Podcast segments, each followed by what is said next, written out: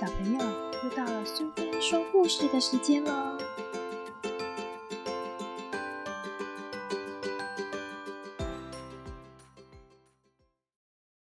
今天我们要讲的故事是林海音奶奶《八十个伊索寓言》里的陷阱。作者是林海音，绘者是贝果，由国语日报所出版。一只倒霉的狐狸不幸失足掉到井里，怎么样也爬不出来。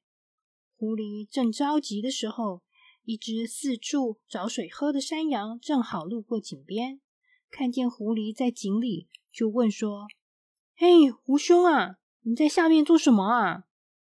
狐狸回答：“难道你没听说过最近闹大旱灾吗？到处都没有水。”不过啊，我发现这井水是甜的。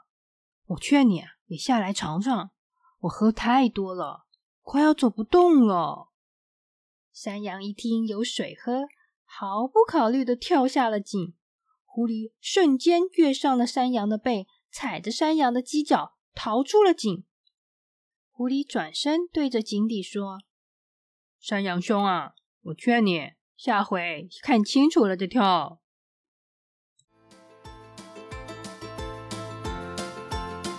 喜欢今天的故事吗？如果你喜欢苏菲说故事时间，别忘了追踪并分享频道哦！谢谢聆听，下次再见。